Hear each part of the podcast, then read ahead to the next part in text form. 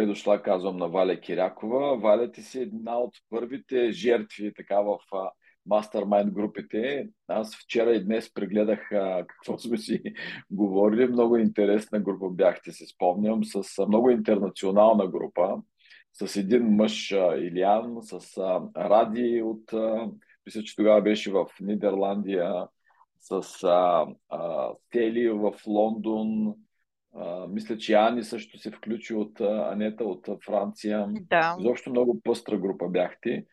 И това какво преди две години, просто как измина това време за две години, 2020 година, октомври месец сме били заедно формално за първи път в група. А, разкажи с няколко думи какво правиш, представи си на хората, които не те познават а, а, и ще започнем от разговора от там. Добре. Ами с няколко думи. То дълъг живот не може с няколко думи да се разкаже. а, с няколко думи аз по образование съм лекар, но така или иначе по стечение на обстоятелствата работя нещо друго. А, вече повече от 20-24-5 години работя във фарма компания, м- като 18 от тях само в една компания което наскоро м- така изпаднах пред а, чуденката това хубаво ли е или лошо. Защото предвид а, така доста по-динамичния живот, вече това не е нещо обичайно човек да се задържи толкова дълго в една компания. Но а, искам да кажа, че на мен никога не ми е било скучно. Как попаднах във фарма компанията след като съм лекар? Просто имах нещастието да завърша в едни години, когато лекарите бяха много, а работни места нямаше. А, и това бяха годините 95-та, 6-та, 7 когато всички си спомняме и каква беше економическата и политическа ситуация в България. Така че бях изправена пред необходимостта да оцелявам аз и семейството ми и така попаднах в тази тогава съвсем нова професия, което в последствие се оформи като професия. А, и през повечето време съм работила като медицински представител, key account manager, казано на чист български, а, и други такива селс позиции, като от а, 7 години съм маркетинг менеджер. Тоест се занимавам с а, маркетинговата програма на различни продукти. А, искам да кажа, че това е изцяло свързано с медицината. Постоянно съм работила с лекари и нито за ден не ми е било скучно в тази компания, въпреки така дългия ми стаж. Аз съм изключително въодушевена от постиженията на медицината през последните 10-15 години а, в областта, в която аз работя, но също така и в другите области, понеже се опитвам да следя новостите, поне най-общо да имам представа. А, и това от една страна е традиционната медицина. Нали? Разбираш тук, че аз по принцип съм привърженик на традиционната медицина. А, как попаднах... Чакай сега. Коя е традиционната, нали? Веднага въпрос. А, е добре, е хубав въпрос. Добре, нека да я наречем класическата медицинска наука. Okay. За да избегнем от традиционната китайска и каквато там друга медицина може да се нарече а, традиционна. Добре. А... Тоест, това е науката медицина, която е започнала последните колко 150 години? Е, 200? науката медицина съществува, да не кажем от хилядолетия, но това е една стара професия. Тогава хората в древността, учените също са се занимавали с изследване на човешкото тяло, на процесите, лечение според а, възможностите тогава. А, така че изучаването на човешкото тяло е започнало в древността. Да. Добре. Защото нали, на други места се казва модерната медицина, нали, което и, и, темата за понятията е много интересна и много често сме я зачеквали в тази, нали, в темели, да. защото се оказва, че много често, нали, дори само като едно и също нещо, като казваме, разбираме различни неща и шанса да не се разбираме един с друг е голям. И затова така те нали, провокирам. Какво значи нали, Е, традиционна? Да, От кога традиции? Кои традиции? Но а, разбирам те и много ми е да. интересно какво нали, правиш сега, особено с тази модерна маркетинг, нали, дума, която спомена, при която...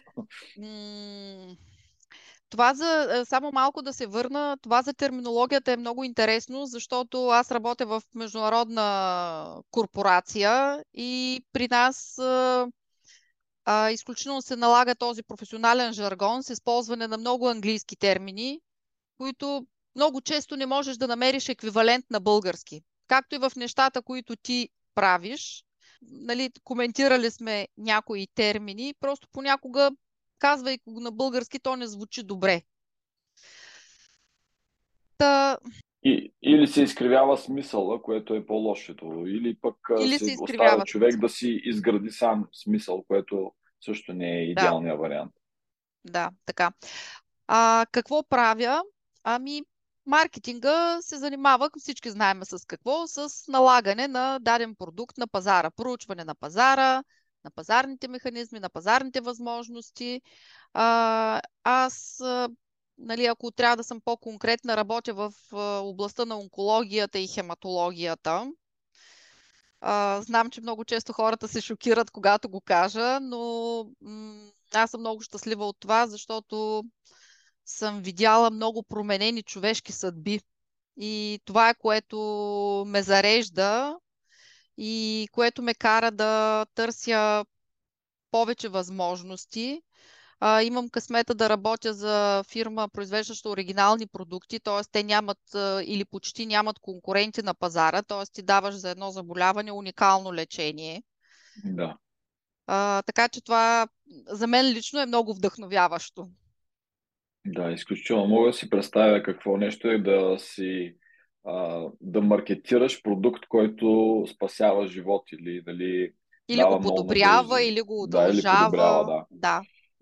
Да, В тая връзка, в последните ти каза 18 години си в тази компания, а, така можеш ли да откроиш няколко продукта, дори ако искаш без да ги назоваваш, които а, са били като breakthrough, като откритие и като нещо, което нали, пазара, нали, пазара е така сложна дума, като говориш за хора и да, съдби, но така веднага е с голямо очакване и с голяма промяна за хората е реагирал. абсолютно. А, един, т.е. два от продуктите ни са за лечение на хронична миелоидна левкемия. Това е едно заболяване, което протича бавно, но започне ли да прогресира, става страшно и края е много бърз. То, то просто преминава в остра левкемия.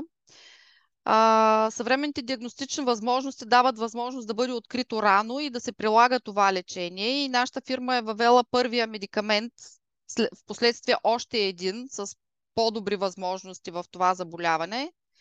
И ако нали, използваме тая дума breakthrough, аз много добре си спомням времената, когато влязохме на пазара в България и специалистите казаха, да, супер е, ние тук сега ще намерим 20 пациенти. Тогавашните институции сложиха лимит на 20 пациенти, като казаха, че до година нали, 5 от тях ще умрат, ще включим 5 нови. Извинявам се, нали, това може би звучи грубо, но в момента има над 600 пациенти с тая диагноза, които се лекуват и са живи вече повече от 15 години някои от тях.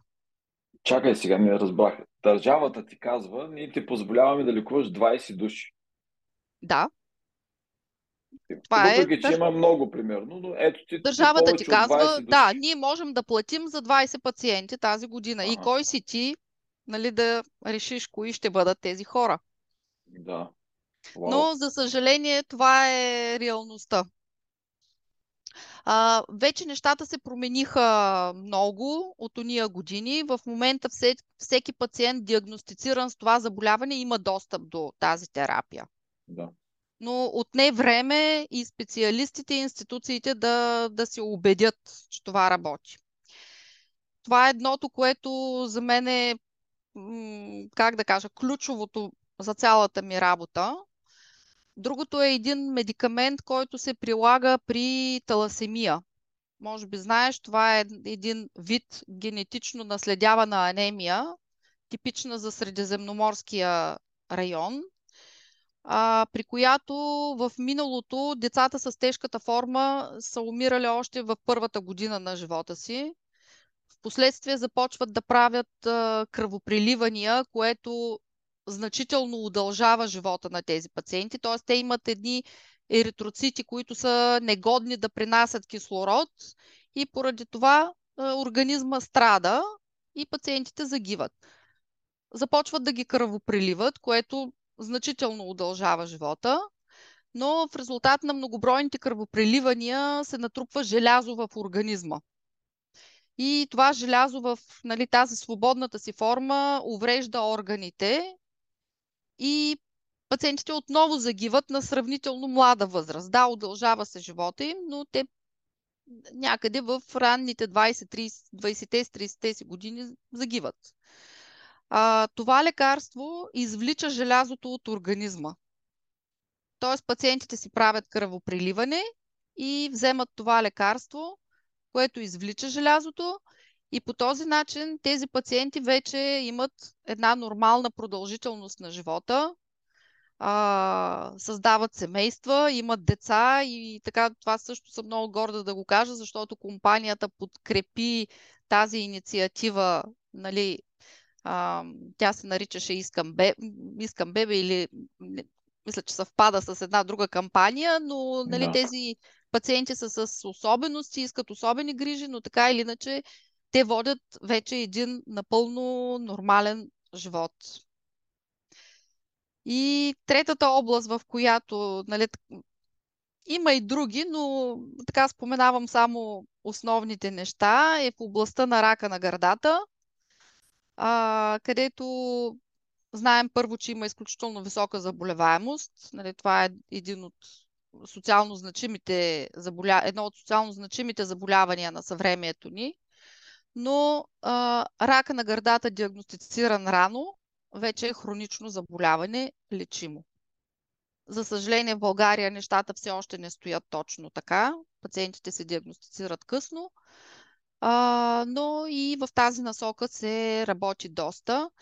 А, това, което всъщност допълнително ми дава тази голяма компания е, че можем да правим много програми за пациентите, които да подкрепят диагностиката, лечението, достъпа до лечение и до специалисти на пациентите. Да. Много е интересно, че а, този подкаст го записваме седмица, две седмици след като имах разговор с Теди Ботева, която да. между другото в момента слиза от Килиманджаро, успешно го качи, право Теди. А, и тя, тя, техният бизнес всъщност е нали, свързан по някакъв начин да. с това, което вашата компания прави. А, те инвестират в ранна диагностика, изобщо в много точна и ранна диагностика и ние често сме си говорили тук в този подкаст с други гости за значението на диагностиката, на, на правилното определение на лечението и за профилактиката и, и за дисциплината. За всичките тия неща ще си говорим с тебе. Да. А, но преди да започнем така, понеже да виждам в тази хубава стая с тия всичките картини около тебе, а, аз пък съм си в офиса с разни тематични Ами то това е моя офис. Да, знам, аз тук и, нали, работя. И, си в, а, да. от, а, ти от преди COVID мисля, че можеш и да работиш дистанционно и можеш и да избираш. Как това се отразява на начина на живот да, да работиш от а, вкъщи, да трябва да пътуваш по-често?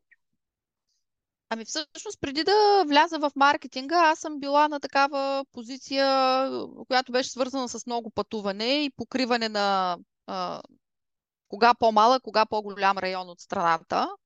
А, реално COVID ме застопори на едно място, защото преди това работех в офис, т.е. пак на едно място, но като почна пандемията, а, се прибрах във Варна. Аз преди това бях в София няколко години. Прибрах се във Варна, започнах да работя от вкъщи и всъщност с теб се срещнахме в едни от първите месеци на пандемията, тъй като след втория месец нали, стана ясно, че тая работа няма скоро да приключи. Да. И аз лично за себе си започнах да търся начини за а, айде да го кажем, да се социализирам или да намеря хора с а, сходни на моите интереси, за което съм много благодарна първо на Ани, че ме срещна с тебе, че създаде онази група, където се, запознах, където се запознах с много интересни хора. А, също и хората около тебе от групите. Така че това започна в началото на пандемията а, и мисля, че нещата се развиват. А, добре, аз много се радвам с тази група. Тя започна съвсем мъничка и а, аз още се шегувам, че има само трима мъже в тази група. Да. които в началото бяхме по някакви стечения обстоятелства допуснати. Иначе изцяло не се сещам кой е третия. Третия е един приятел в а, Флорида. Ага. А, и да, ние сме много мълчаливи. Така е. Само Юлиан да. се намесва по-често. Само Юлиан, той е с връзки, той може да се намесва. Той е с връзки. А, така. Искам да преминем малко към а, нещата а, от нашите теми, нали, дишане, хранене, движения. И е нещо, което си спомням от а, нашите първи срещи в групата, беше, че а, Всъщност ти си една от първите ясно изразени чучулиги в групите. Това е като хронотип. Рано да. ставаш, рано си а, активна. А, ако не си направиш упражненията сутринта, шанса да ги направиш по-късно е по-малък. Това са неща, които си спомням все от, нали, от групите. И така много ми беше а, лесно да ти казвам какво правя аз, защото аз съм по същия начин. Сутрин да. за мен е най-продуктивното време. Планирам важните неща сутрин и когато работя с няколко часови зони, нали, в България 7 часа след мене, нещата изглеждат а, интересни, да не казвам. Да. Нали, кое да сложа, кога да го направя, така че и за мен да е удобно, и за клиентите също да е удобно. А, как а, две години по-късно след Mastermind групата а, така, прилагаш в практиката си нещата, които нали, от, от тогава говорихме? Може да почнеш по теми дишане, сън, движение, което сметнеш, че така ти е останало най-вече в а, а, съзнанието? Ами аз искам да започна от движението, защото, ам, както съм ти споделяла и на тебе, аз не съм от най-спортните хора. И навика за движение ми е нещо, което трудно създавам.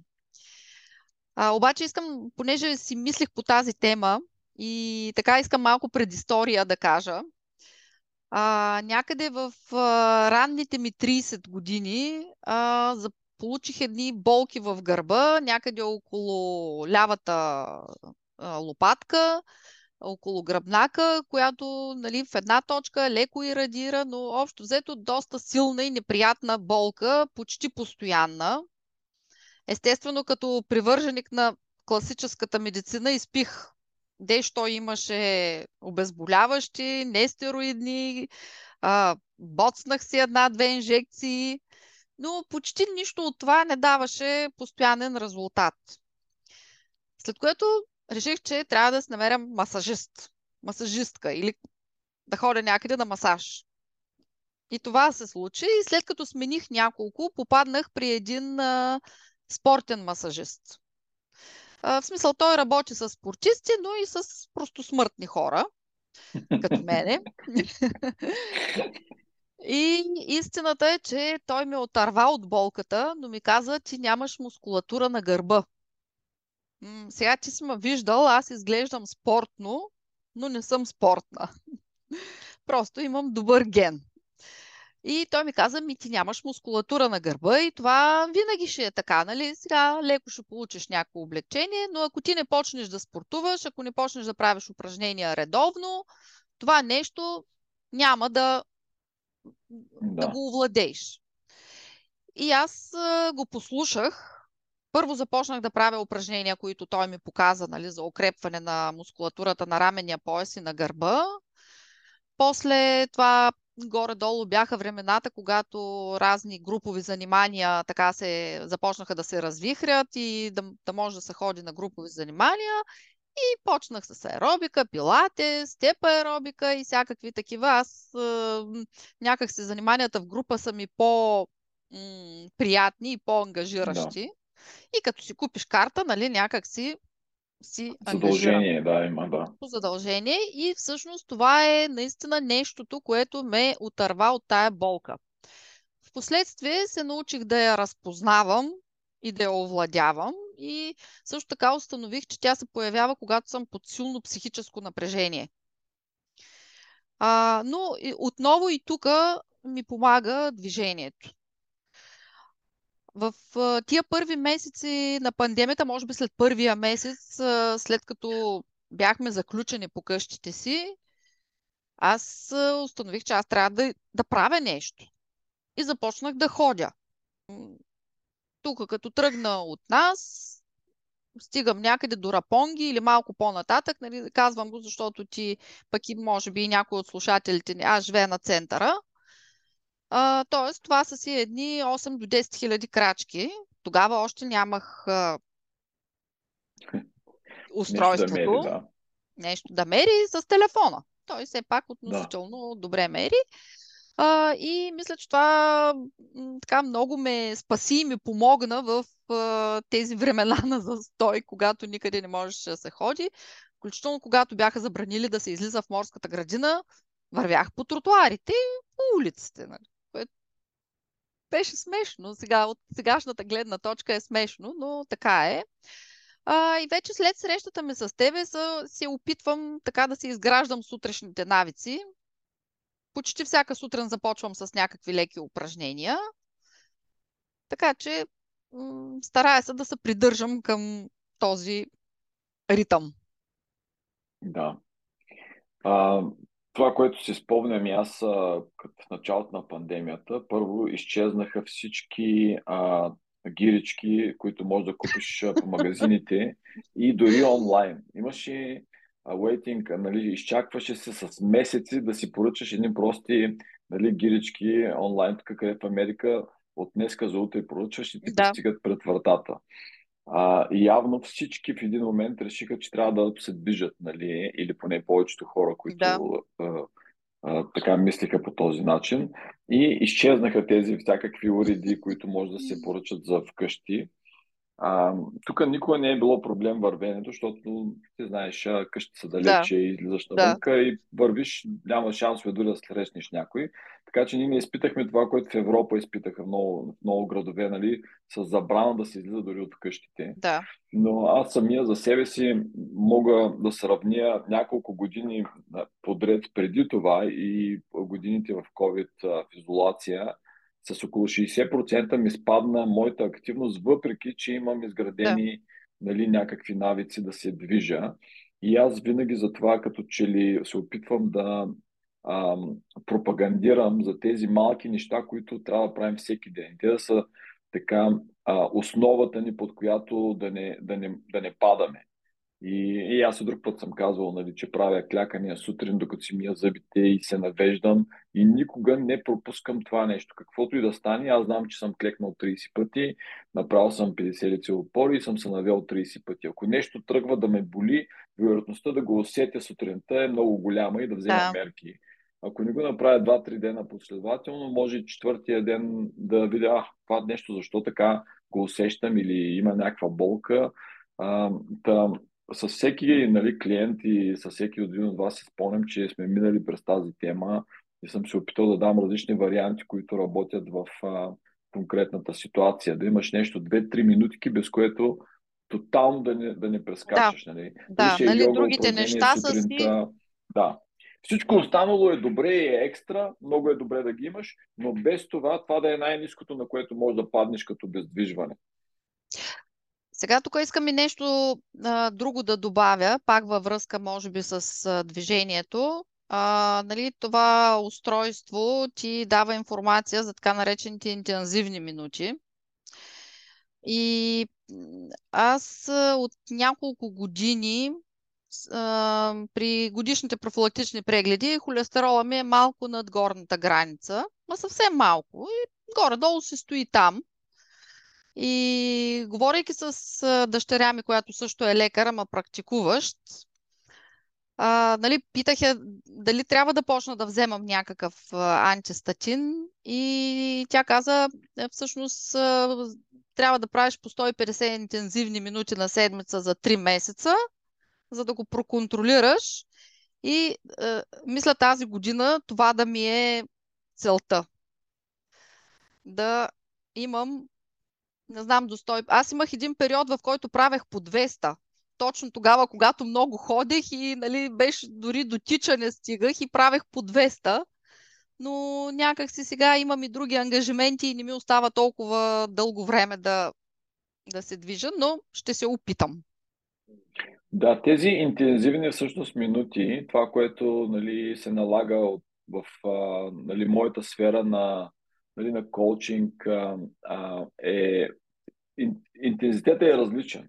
Нали? И става въпрос, да. може би, за една зона 2, която се оказва, че е изключително полезна точно за кардиореспираторната ни система.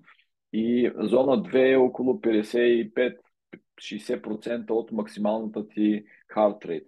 Тоест не е, не е толкова трудно да си в зона 2, да поддържаш тия 150 минути. Може да ги направиш дори с вървене и ако нямаш някакво да. устройство да ти мери пулса, за да видиш дали си в зона 2, а, нещото, което може да ти подскаже е, а, нали, в зона 2 все още можеш да проведеш кратък разговор. Да. Тоест, а, не си останал без дъх. Ако, ако не можеш да кажеш едно изречение, значи си в зона 3 и може би трябва да намалиш. Да. Но е, е лесно да стоиш в зона 2, не е толкова трудно. Аз също я траквам вече една година и се опитвам и аз да съм 150-160 минути всяка седмица в зона 2 да имам като нали, 10 на 20 обикновено са в по-висока зона или в по-ниска зона. Да. Не, но тия, когато се целиш в тази граница, са наистина а, лесно, лесно постижими. А, искам за съня да си поговорим с теб, като две чучулиги тук да си чучулигами. Ти Айде. лягаш, мисля, че като мене около 10 часа беше казвал тогава, преди да. две години. Това все още така ли е? Да, да, винаги ми е било още... така. Аз не съм нощна птица, не съм нощен човек и за мен е изключително важен съня преди полунощ. Да. А, в вечери, когато се налага по някаква причина да си легна след 12, все едно не съм спала. Много декомпенсирам с а, съня, макар че може да съм спала 6 часа или 7 часа, но не се чувствам отпочинала. Така че в по-голямата... За мен това са просто по-скоро изключения да, да си лягам след 11 или пък след 12.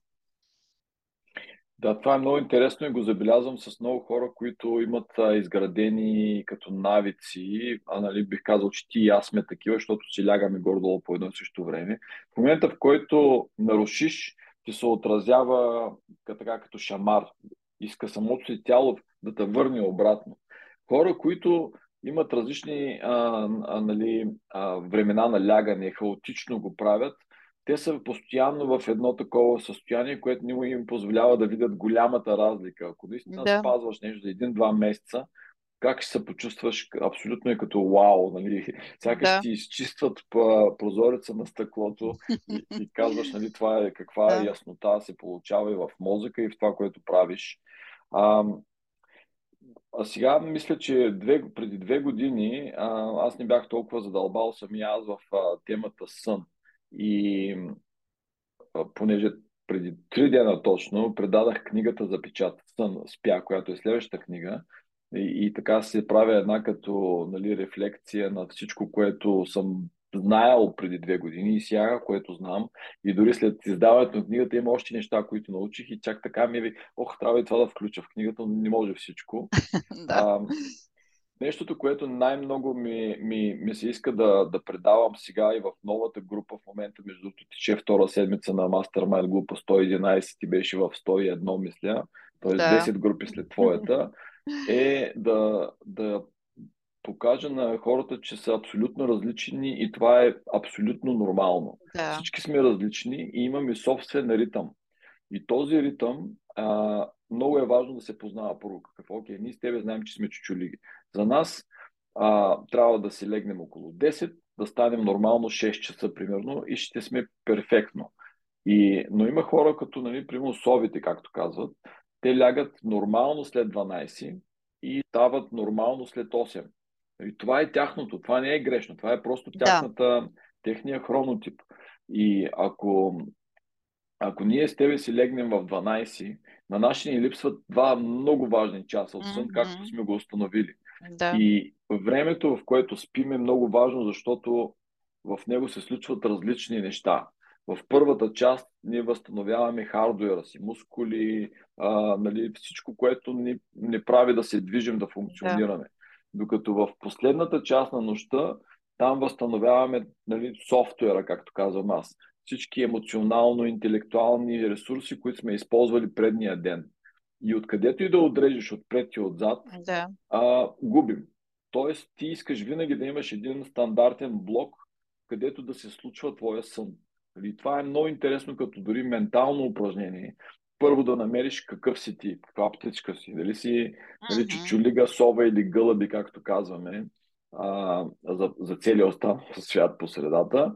А, и, и, и след това да наложиш това, което е твоя хронотип, с а, действията, които света изисква от теб. Да. В 9 часа ли трябва да си на работа? В 8 часа. Е, окей, това е добре, ако си чучулига, ама ако си сова, 8 часа за тебе е като среднощ за мен. Нали? Да. Ти още не функционираш. И е, и е много интересен този поглед, нали, дори за родителите и, и, и за хора, които нали, имат деца, защото ние израстваме хронотипа в възрастта. Децата винаги са чучулиги в началото, будят родителите, uh-huh. защото имат нужди. След това тинейджерите стават винаги сови. Да. Всички тинейджери искат да стоят до късно и това е съвсем нормално в еволюцията, така затова сме оцелели. Но след това вече се установяваме с някакси генетично заложен хронотип и по-голямата ни част от живота минава в него, докато като възрастни отново ставаме чучулиги. Да. И Друго, това е нещо, което... което не съм да казвал тогава и така да. ми беше интересно да направим а, малко ретроспекция.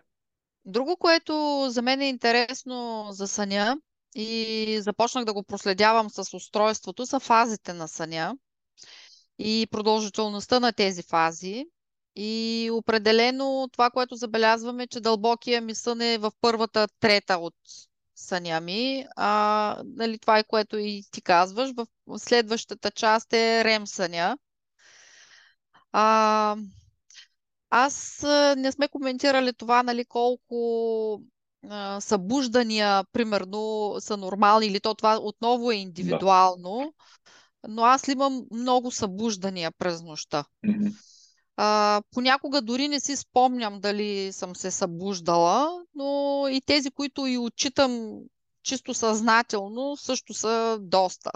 Примерно 5, 6, 7 събуждания а, имам през нощта. А, гледам си, разбира се, и съотношението на дълбокия, ремсания, там съответните и опитвам се да, да намеря някаква връзка с а, предишния ден, с емоционалното ми физическо състояние, с мислите, с натоварването. Да. За да мога нещо да подобрявам. Тук е много интересно за нали, устройства, все стават, стават все по-точни нали, тези устройства, с които мерим, но общо взето точността е много зависи от колко вида датчици имат или индикатори най-простия смартфон, нали, на, всеки да. смартфон има, го, има а, микрофон. И да. обикновено най-разпространените и неточни програми са тези, които използват само микрофона. Sleep Cycle е такъв пример.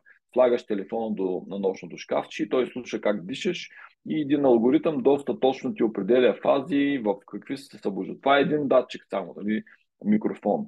Вече по-точните мерят и а, пулс, което е много важно, за да видиш къде си в съня.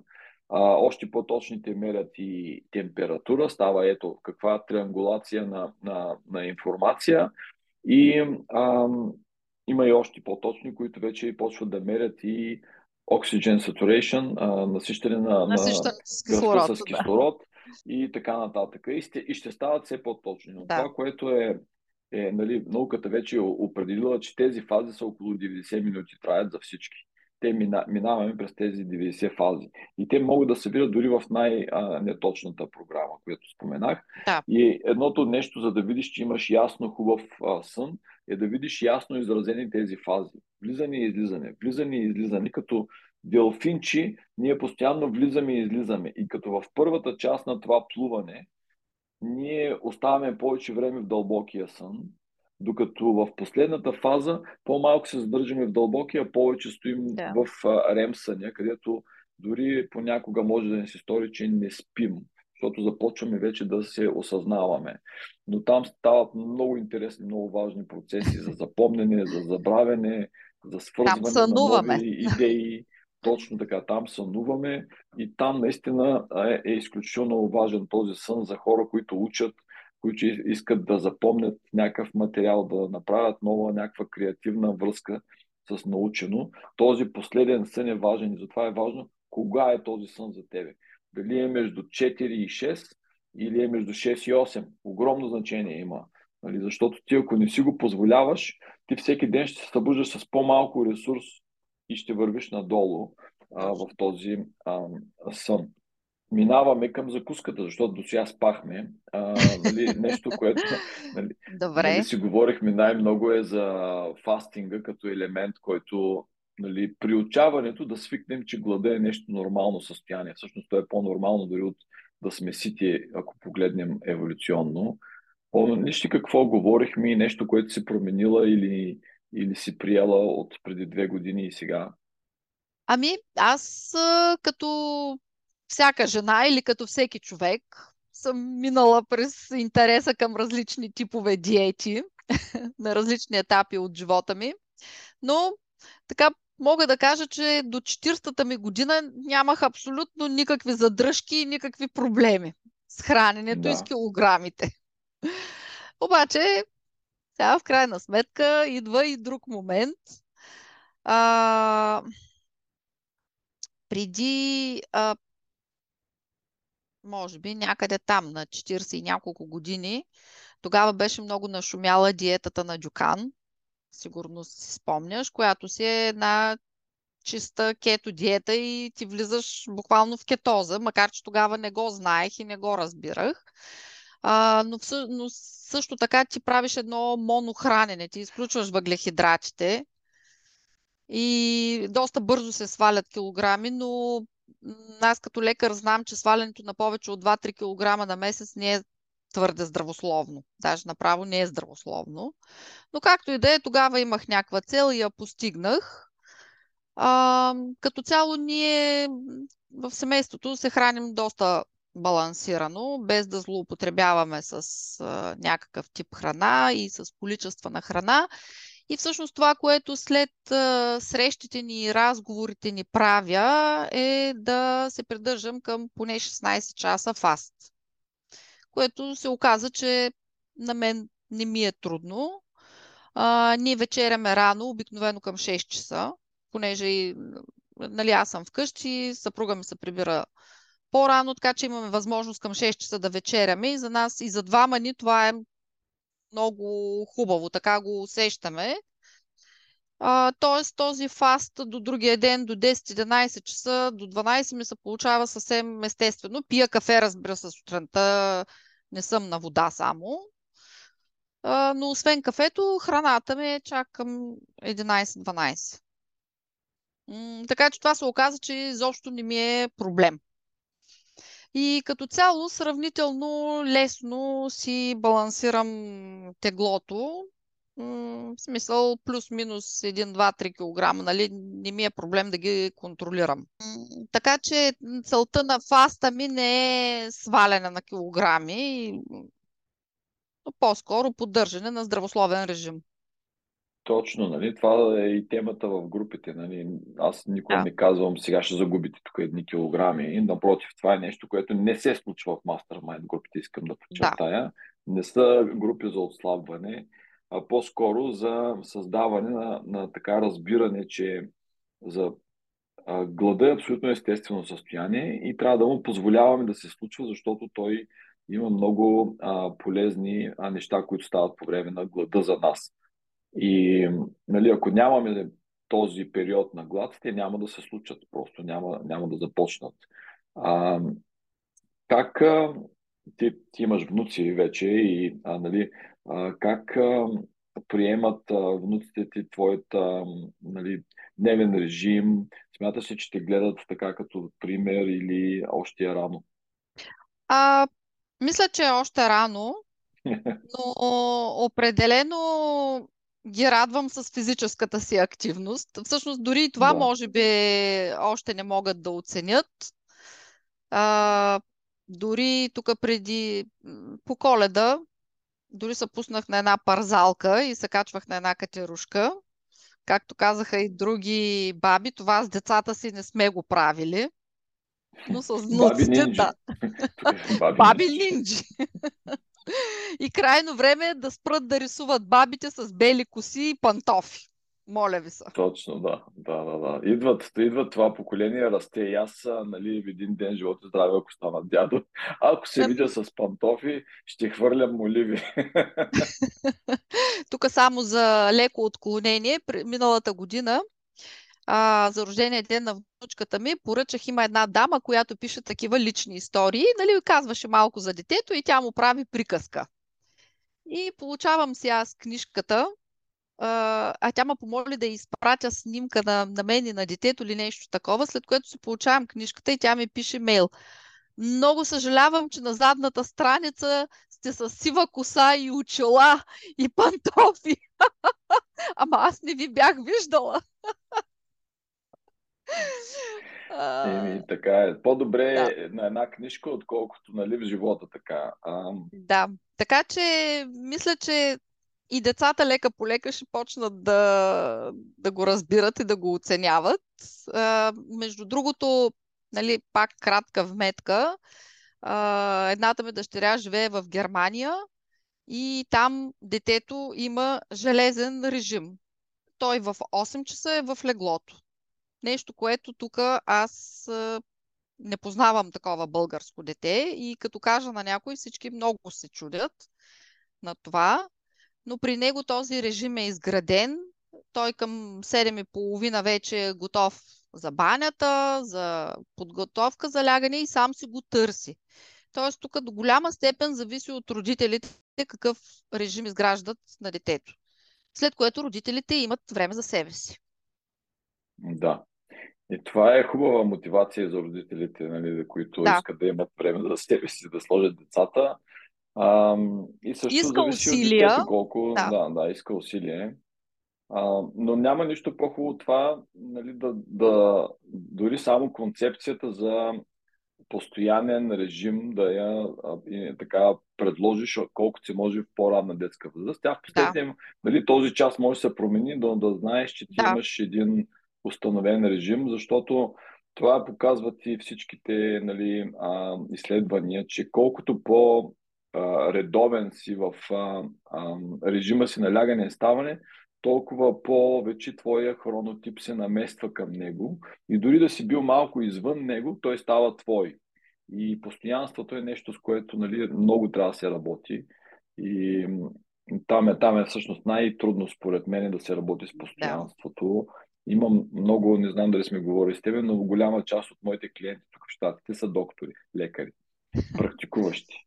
Да. И, а, и те се оплакват много често, че пациентите просто не, а, не, не, follow, не, не следват това, което им е предписано. Идват при тебе, правиш му нали, а, prescription, рецепта му даваш, Да. а, взима си лекарство, взима го два-три пъти и след това спира.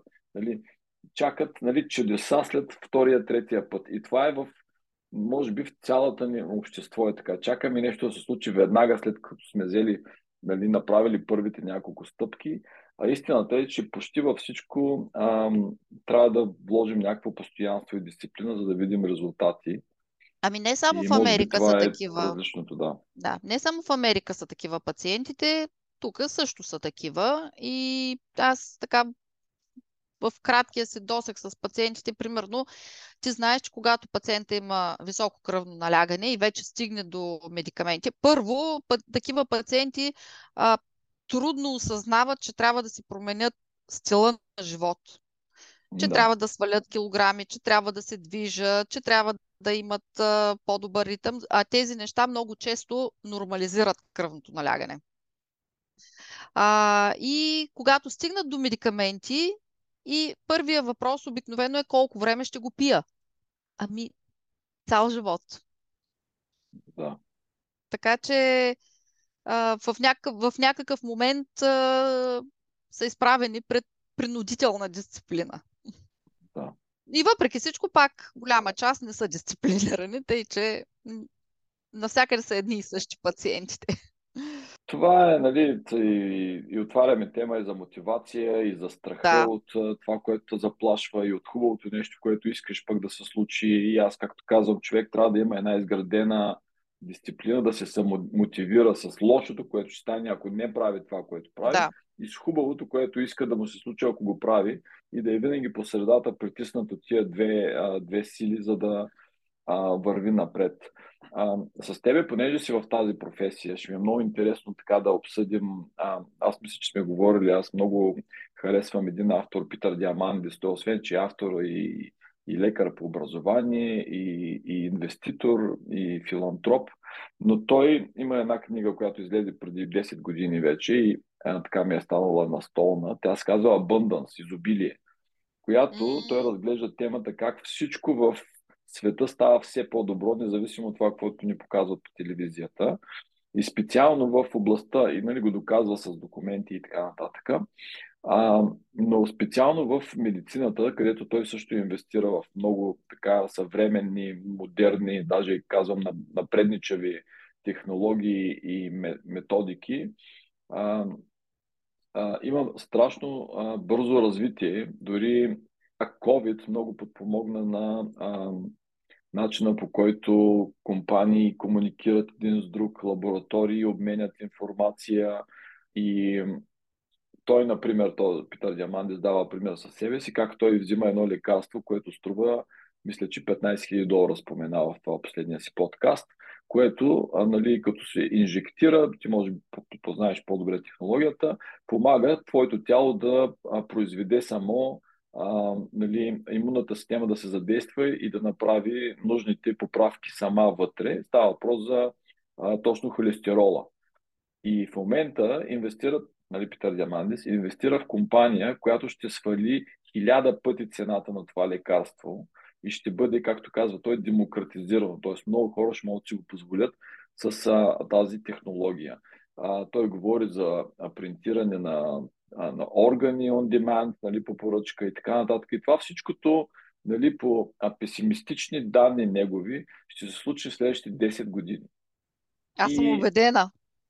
Как, нали, ти представяш ли си какво, нали, аз винаги съм вау, като нали, слушам такива неща и хора някъде в момента измислят нещо, което ще продължи да живеем здрави работоспособни. Ето ти казваш, 20 години съм била в една компания, и то дори това е свързано с кариерното ти развитие. Ако аз знам, че науката ми позволява да живея 150-160 години, ами много нормално е 20 години да са една кариера, следващите 20 години са някаква съвсем различна кариера или друга кариера. Да. То ти променя нали, начина на мислене за живота и за кариерно развитие. Ти така, какво те а, мислиш ли за това и как а, твоята компания я виждаш в тази цялата схема? Само нещо да допълня към това, което казваш. А, за съжаление, много често такива открития, ето както казваш, една инжекция, която обучава организма и така нататък, много често хората почват да го приемат, а, че това може да се случи без усилие от тяхна страна. Да. Но това никога не е така. Нали, Да. Не вярвам, че скоро ще се измисли тая чудесия, дето ще си боднем една инжекция или ще изпием едно хапче и ще бъдем вечно млади и красиви. И ако а... се случи, какво ще значи това? Значи ти можеш да абюзваш нали, на черния си дроп, а, колкото искаш с пиене. Да. Просто след а, един месец да кажеш, аз си изпринтирам, аз един вкъщи един черен дроп, Да. защото това е нещо взе да ми причинява. Нали? Да. Тоест, а, какво правим тогава? Нали? Ако тялото е само хардуер, а, имам Да, но не. една голяма кана с а, нали, черви, както казват тук. Да. А, иначе по отношение на личното ми, как да кажа, личното ми разбиране за развитие и кариера, аз а, не очаквам, че от тук нататък а, ще се променят об, пътя на обратно. А, смятам да дам още на тази компания, разбира се, ако ми, и тя ми даде възможност. И след което да си помисля за някаква по-спокойна работа, в смисъл не толкова натоварена, на по-малък работен ден, нещо, което да мога да правя за... Всъщност аз винаги съм работила с удоволствие, т.е. ходенето ми на работа никога не е било ох, ужас, понеделник и трябва да ходя на работа. Да, да, да. Наистина никога не съм го изпитвала така.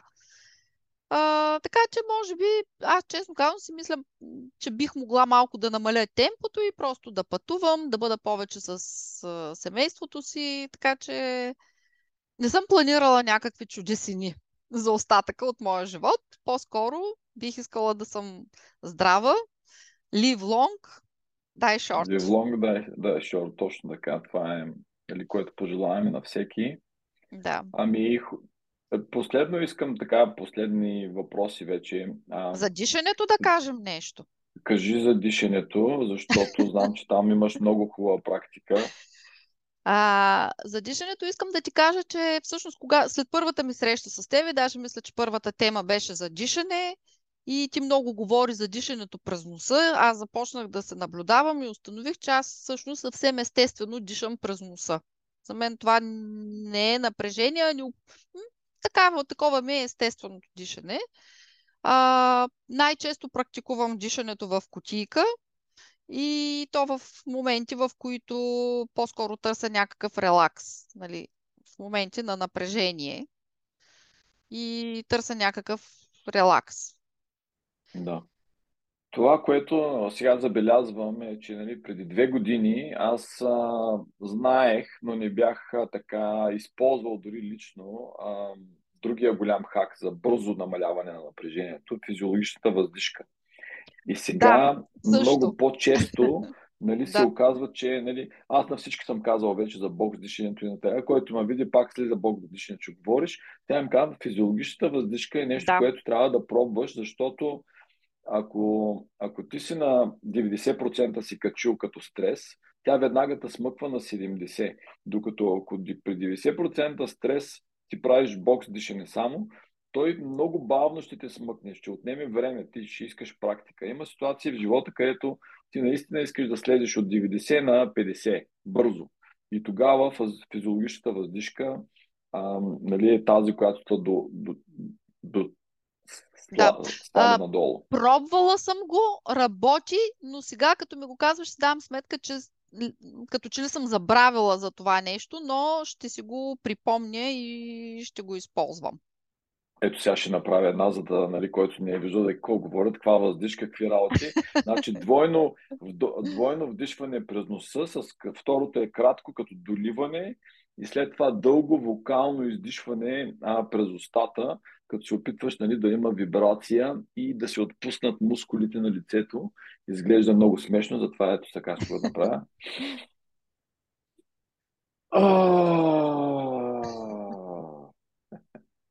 Супер.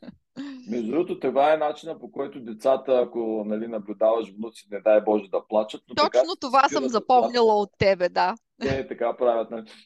А, и прекратява, нали? Плача Малко... така завършва обикновено малко след като бяхме говорили за тази физиологична въздишка и м- внука ми беше тук, бяха и го оставиха при нас а, и те излязоха, родителите му, и той много плака. И когато вече заспиваше и точно така правят деца. И така дълго да, време. Няколко пъти и, и, и потъват в сън и се успокояват, да, нали, изведнъж. Да. Защото плаче е стрес, той си е нали, високо. Да. Ти за да, нали, и както казват, на, поплака си, поплака си и заспа. Ами точно, точно. така преминаваш да. от едното в другото нали, състояние. И на когато съм го казвал и демонстрирал, наистина малко стра... смешно, но пък това е хубаво, защото се запомня. И аз винаги под, подканвам хората да го пробват в различни ситуации в деня, за да видят, че работи, защото тогава а, нали, шанса да го използват пак е по-голям. Дори да не го правиш с тая вокализация накрая, пак работи. Да. Пак работи, да. С вокализацията помага, но много, някой път не... Е, някой път не може. не може. Аз в колата, когато съм, нали, най-така силно си го правя. И друго съм забелязал нашия домашен любимец, който днес не се е показал още, е големия ни Уема Ранер Тя ляга и така по този начин се изключва. И тя въздиша и все едно с шалтер се е изключва и заспива. Много интересно. Да. Искам за медитациите и изобщо за тази тема uh, mindfulness да те питам нещо uh, в твоята практика ежедневие прилагаш ли? Честно да ти кажа, това може би е нещо, което най-малко ми се отдава. Ох, ох, ох, ох. Знам че, всички, знам, че всички така казват, или поне много хора така казват. А, пробвах, може би не съм била достатъчно упорита, защото знам, че човек, когато е упорит, всичко може да. А, пробвала съм, много пъти съм пробвала, включително да ти кажа и когато съм ходила на йога практики, а, не мога да я направя тая релаксация. А, някак си мисълта ми скача, опитвам се да се връщам, нали, както, си, както се обяснява, че трябва да се прави. Но много интересно, а, тук напоследък слушам подкаста на Хуберман и той казва, че а, дори много кратка медитация или откъсване, дори за няколко минути, е от полза. Да. Тоест, може би трябва човек да, да се изключи от устройствата и да, да се фокусира към себе си, не знам. Но опреснителен курс трябва. Да. Значи аз винаги да казвам, големия проблем с хората, които казват, че не могат да медитират е, че нали, може би разбираме различно нещо под медитацията. Сега един много често ми казват, аз не мога да спра да мисля. Никой не иска от тебе. Нали, това не е медитацията. Да. Медитацията, mindfulness всъщност, е състоянието, което искаш да постигнеш. А медитацията е упражнението, едно от многото упражнения, които можеш да постигнеш с mindfulness. Бокс дишането, например, си е упражнение, което те докарва до mindfulness. Ти това правиш. Ти да. мислиш колко дълга е страната. Окей, какво ще правя след малко? И докато мислиш и правиш това упражнение, ти си mindful. Нали? Само, че, понеже не го му казваме медитация, хората да. го правят и, и, и, и то има същия биофизиологичен почерк като медитацията. Тоест има най-различни нали, упражнения, които могат да направят mindful. А, голямата разлика е, когато вече хора като а, сам Харис, например, той в неговия си подкаст и в неговите програми Waking Up, там говорим за един, един друг вид а, нали, осъзнаване, където нали, започваш да се питаш въпроса кой съм аз и след това казваш нали, а, а кой пита и оставяш нали, съзнанието ти да си играе с тези два въпроса и да видиш какво се случва, нали, какво, какво, какво се получава. Нали, нали, абсолютно приемливо е. Всички мисли са добре дошли. Откъде идват тези мисли? Кой ги мисли? Нали, кое, кое е това, което ги мисли? И нали, този тип а, mindfulness е, а, да, да речем, на едно друго ниво. Но ти трябва да миниш като през през другите упражнения, за да започнеш първо да усещаш. И това е което учим в първите, нали, в нашите групи. Първо упражненията, за да докарат до нали, да си mindful и после, ако имаш интерес да задълбаеш в тези по нали, състояния, които а, когато ги освоиш, а, сякаш ти отварят повече време. Това го усещам аз като наблюдение да. от себе си. Колкото повече съм заед, толкова повече време си от, отварям, ако и медитирам 20 минути. Сутринта, примерно, съм супер зет, ами вместо да бързам да отговоря на всички, които чакат в момента, аз ще направя 20 минути. Да видя света, хубаво ли е да ме караш да бързам. Много добре. Да. Ще го практикувам, когато отворя почтата и видя 50 имейла 50 имейла. Нали, знаеш, Наполеон е казвал на, а, да не се отговаря на, на никое писмо, да не се отговаря една седмица, май, нещо такова. Сега не съм сигурен с дните. И се оказвало, че 50-60% от запитванията писма сами се решават в, тези, в този период, в който той, той няма да им се отговаря. Да, така и с имейлите. Това съм го чела и за имейлите, нали, че ако ни им отговаряш, голяма част сами се разрешават.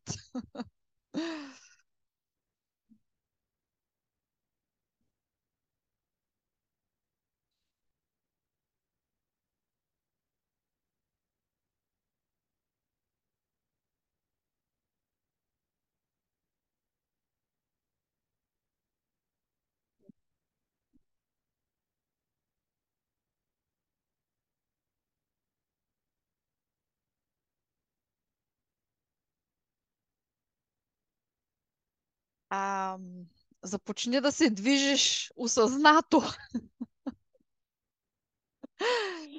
а, всъщност на 25 години аз имах вече две деца и живота ми беше на такива високи обороти, че нямах време да мисля много. Но това, което, това, което бих си пожелала, да, е да бях почнала да спортувам малко по-рано и е, по-организирано. Е, в смисъл по-редовно. Да. Добре, това е много, как да кажа, много хора се пожелават това, защото аз този въпрос го задавам често. И ми се иска едно уточнение да направя, както винаги, спорт. Какво е спорт?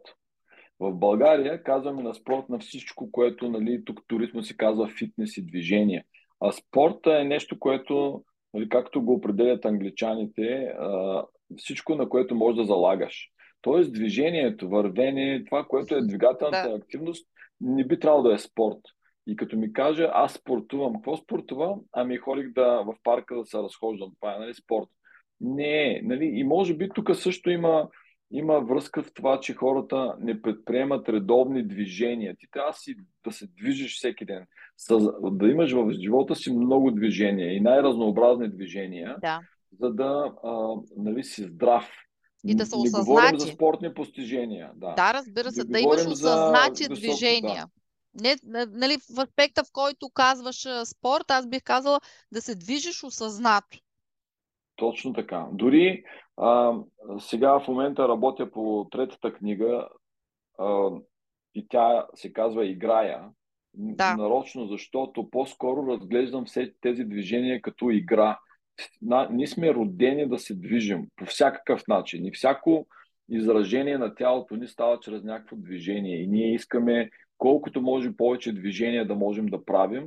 Това ще ни направи първо телата щастливи и нас по- по-добре и по-дълго ще живеем. Факт. Така е. Факт. Много Добре, да, във времената, когато ходих на разни групови занимания, всъщност най-трудният ми момент е да изляза от къщи. И след това тялото ти да. се чувства толкова щастливо. Да. Скоро ми попадна пак в, при Хуберман, беше Питър Атия, който също следвам, доктор Питър Атия. И той, а, за тези, които не знаят, разполага с много сериозен а, професионален екип от researchers, хора, които, нали, казва, той им казва сега, проучете ми тази тема и тия хората това правят професионално. И, и веднъж той сподели с това, ще заприключваме, защото нали, става късно в България, а, им, им поръчал на екипа си намерете ми, избройте ми нещата, които имат най-голяма а, полза за дълголетие и за ментално здраве. И той самия казва, аз очаквах нали, да има един лист от нали, препарати, медикаменти или пък саплементи или някакви нали, процедури. И а, а Тима му казал в пъти повече, във всичко пъти повече от това, което са сравнили, е просто движенията, упражненията, екзерсайз. И за мозъка нали, менталните всички да, проблеми, които да. имаме и за, и за дълголетието. И, и, а ние много често почваме да търсим нали, препарати, саплементи, витамини, преди да сме покрили движение. Тя се затова нали, този подкаст е темели, защото нали, искаме да обърнем внимание на основите, дишане, сън, движения, mindfulness, хранене. Това са нещата, първо, които трябва да се сложим вред и след това вече ако не сме фиксвали всичко, което не е, не е наред с това, да погледнем за други а, решения. Така е. Няма вълшебно хапче, трябва и усилия. Да. Много се радвам, че ми гостуваш в а, този... Тук е снежен февруарски ден. А, много ще ми е интересно какво ще, а, какъв ще бъде коментара и на другите хора, които сега ще гледат а, твоето така, този запис, защото станахте много а, лекари в тази професия и след тебе мисля, че ще има също. И, и изобщо интересна дискусия. Поздрави в къщи. Благодаря ти за поканата гостува. и аз. Благодаря ти за поканата и на вас поздрави. Попарзаляйте се малко и за нас. Попарзаляме се. И мислим за опреснителен курс. Абсолютно. Имаме много какво да си кажем. Така пак. е, да, да. Чао ти пак. Чао. Благодаря ви, че бяхме заедно в още един епизод от Темели подкаст. Надявам се да ви е харесал. Ако е така, можете да ни последвате, а, за да не пропускате следващите епизоди от линковете а, на този екран. Също радваме се винаги да чуем от вас и ако имате идеи за гости и теми, които искаме да обсъдим. До скоро!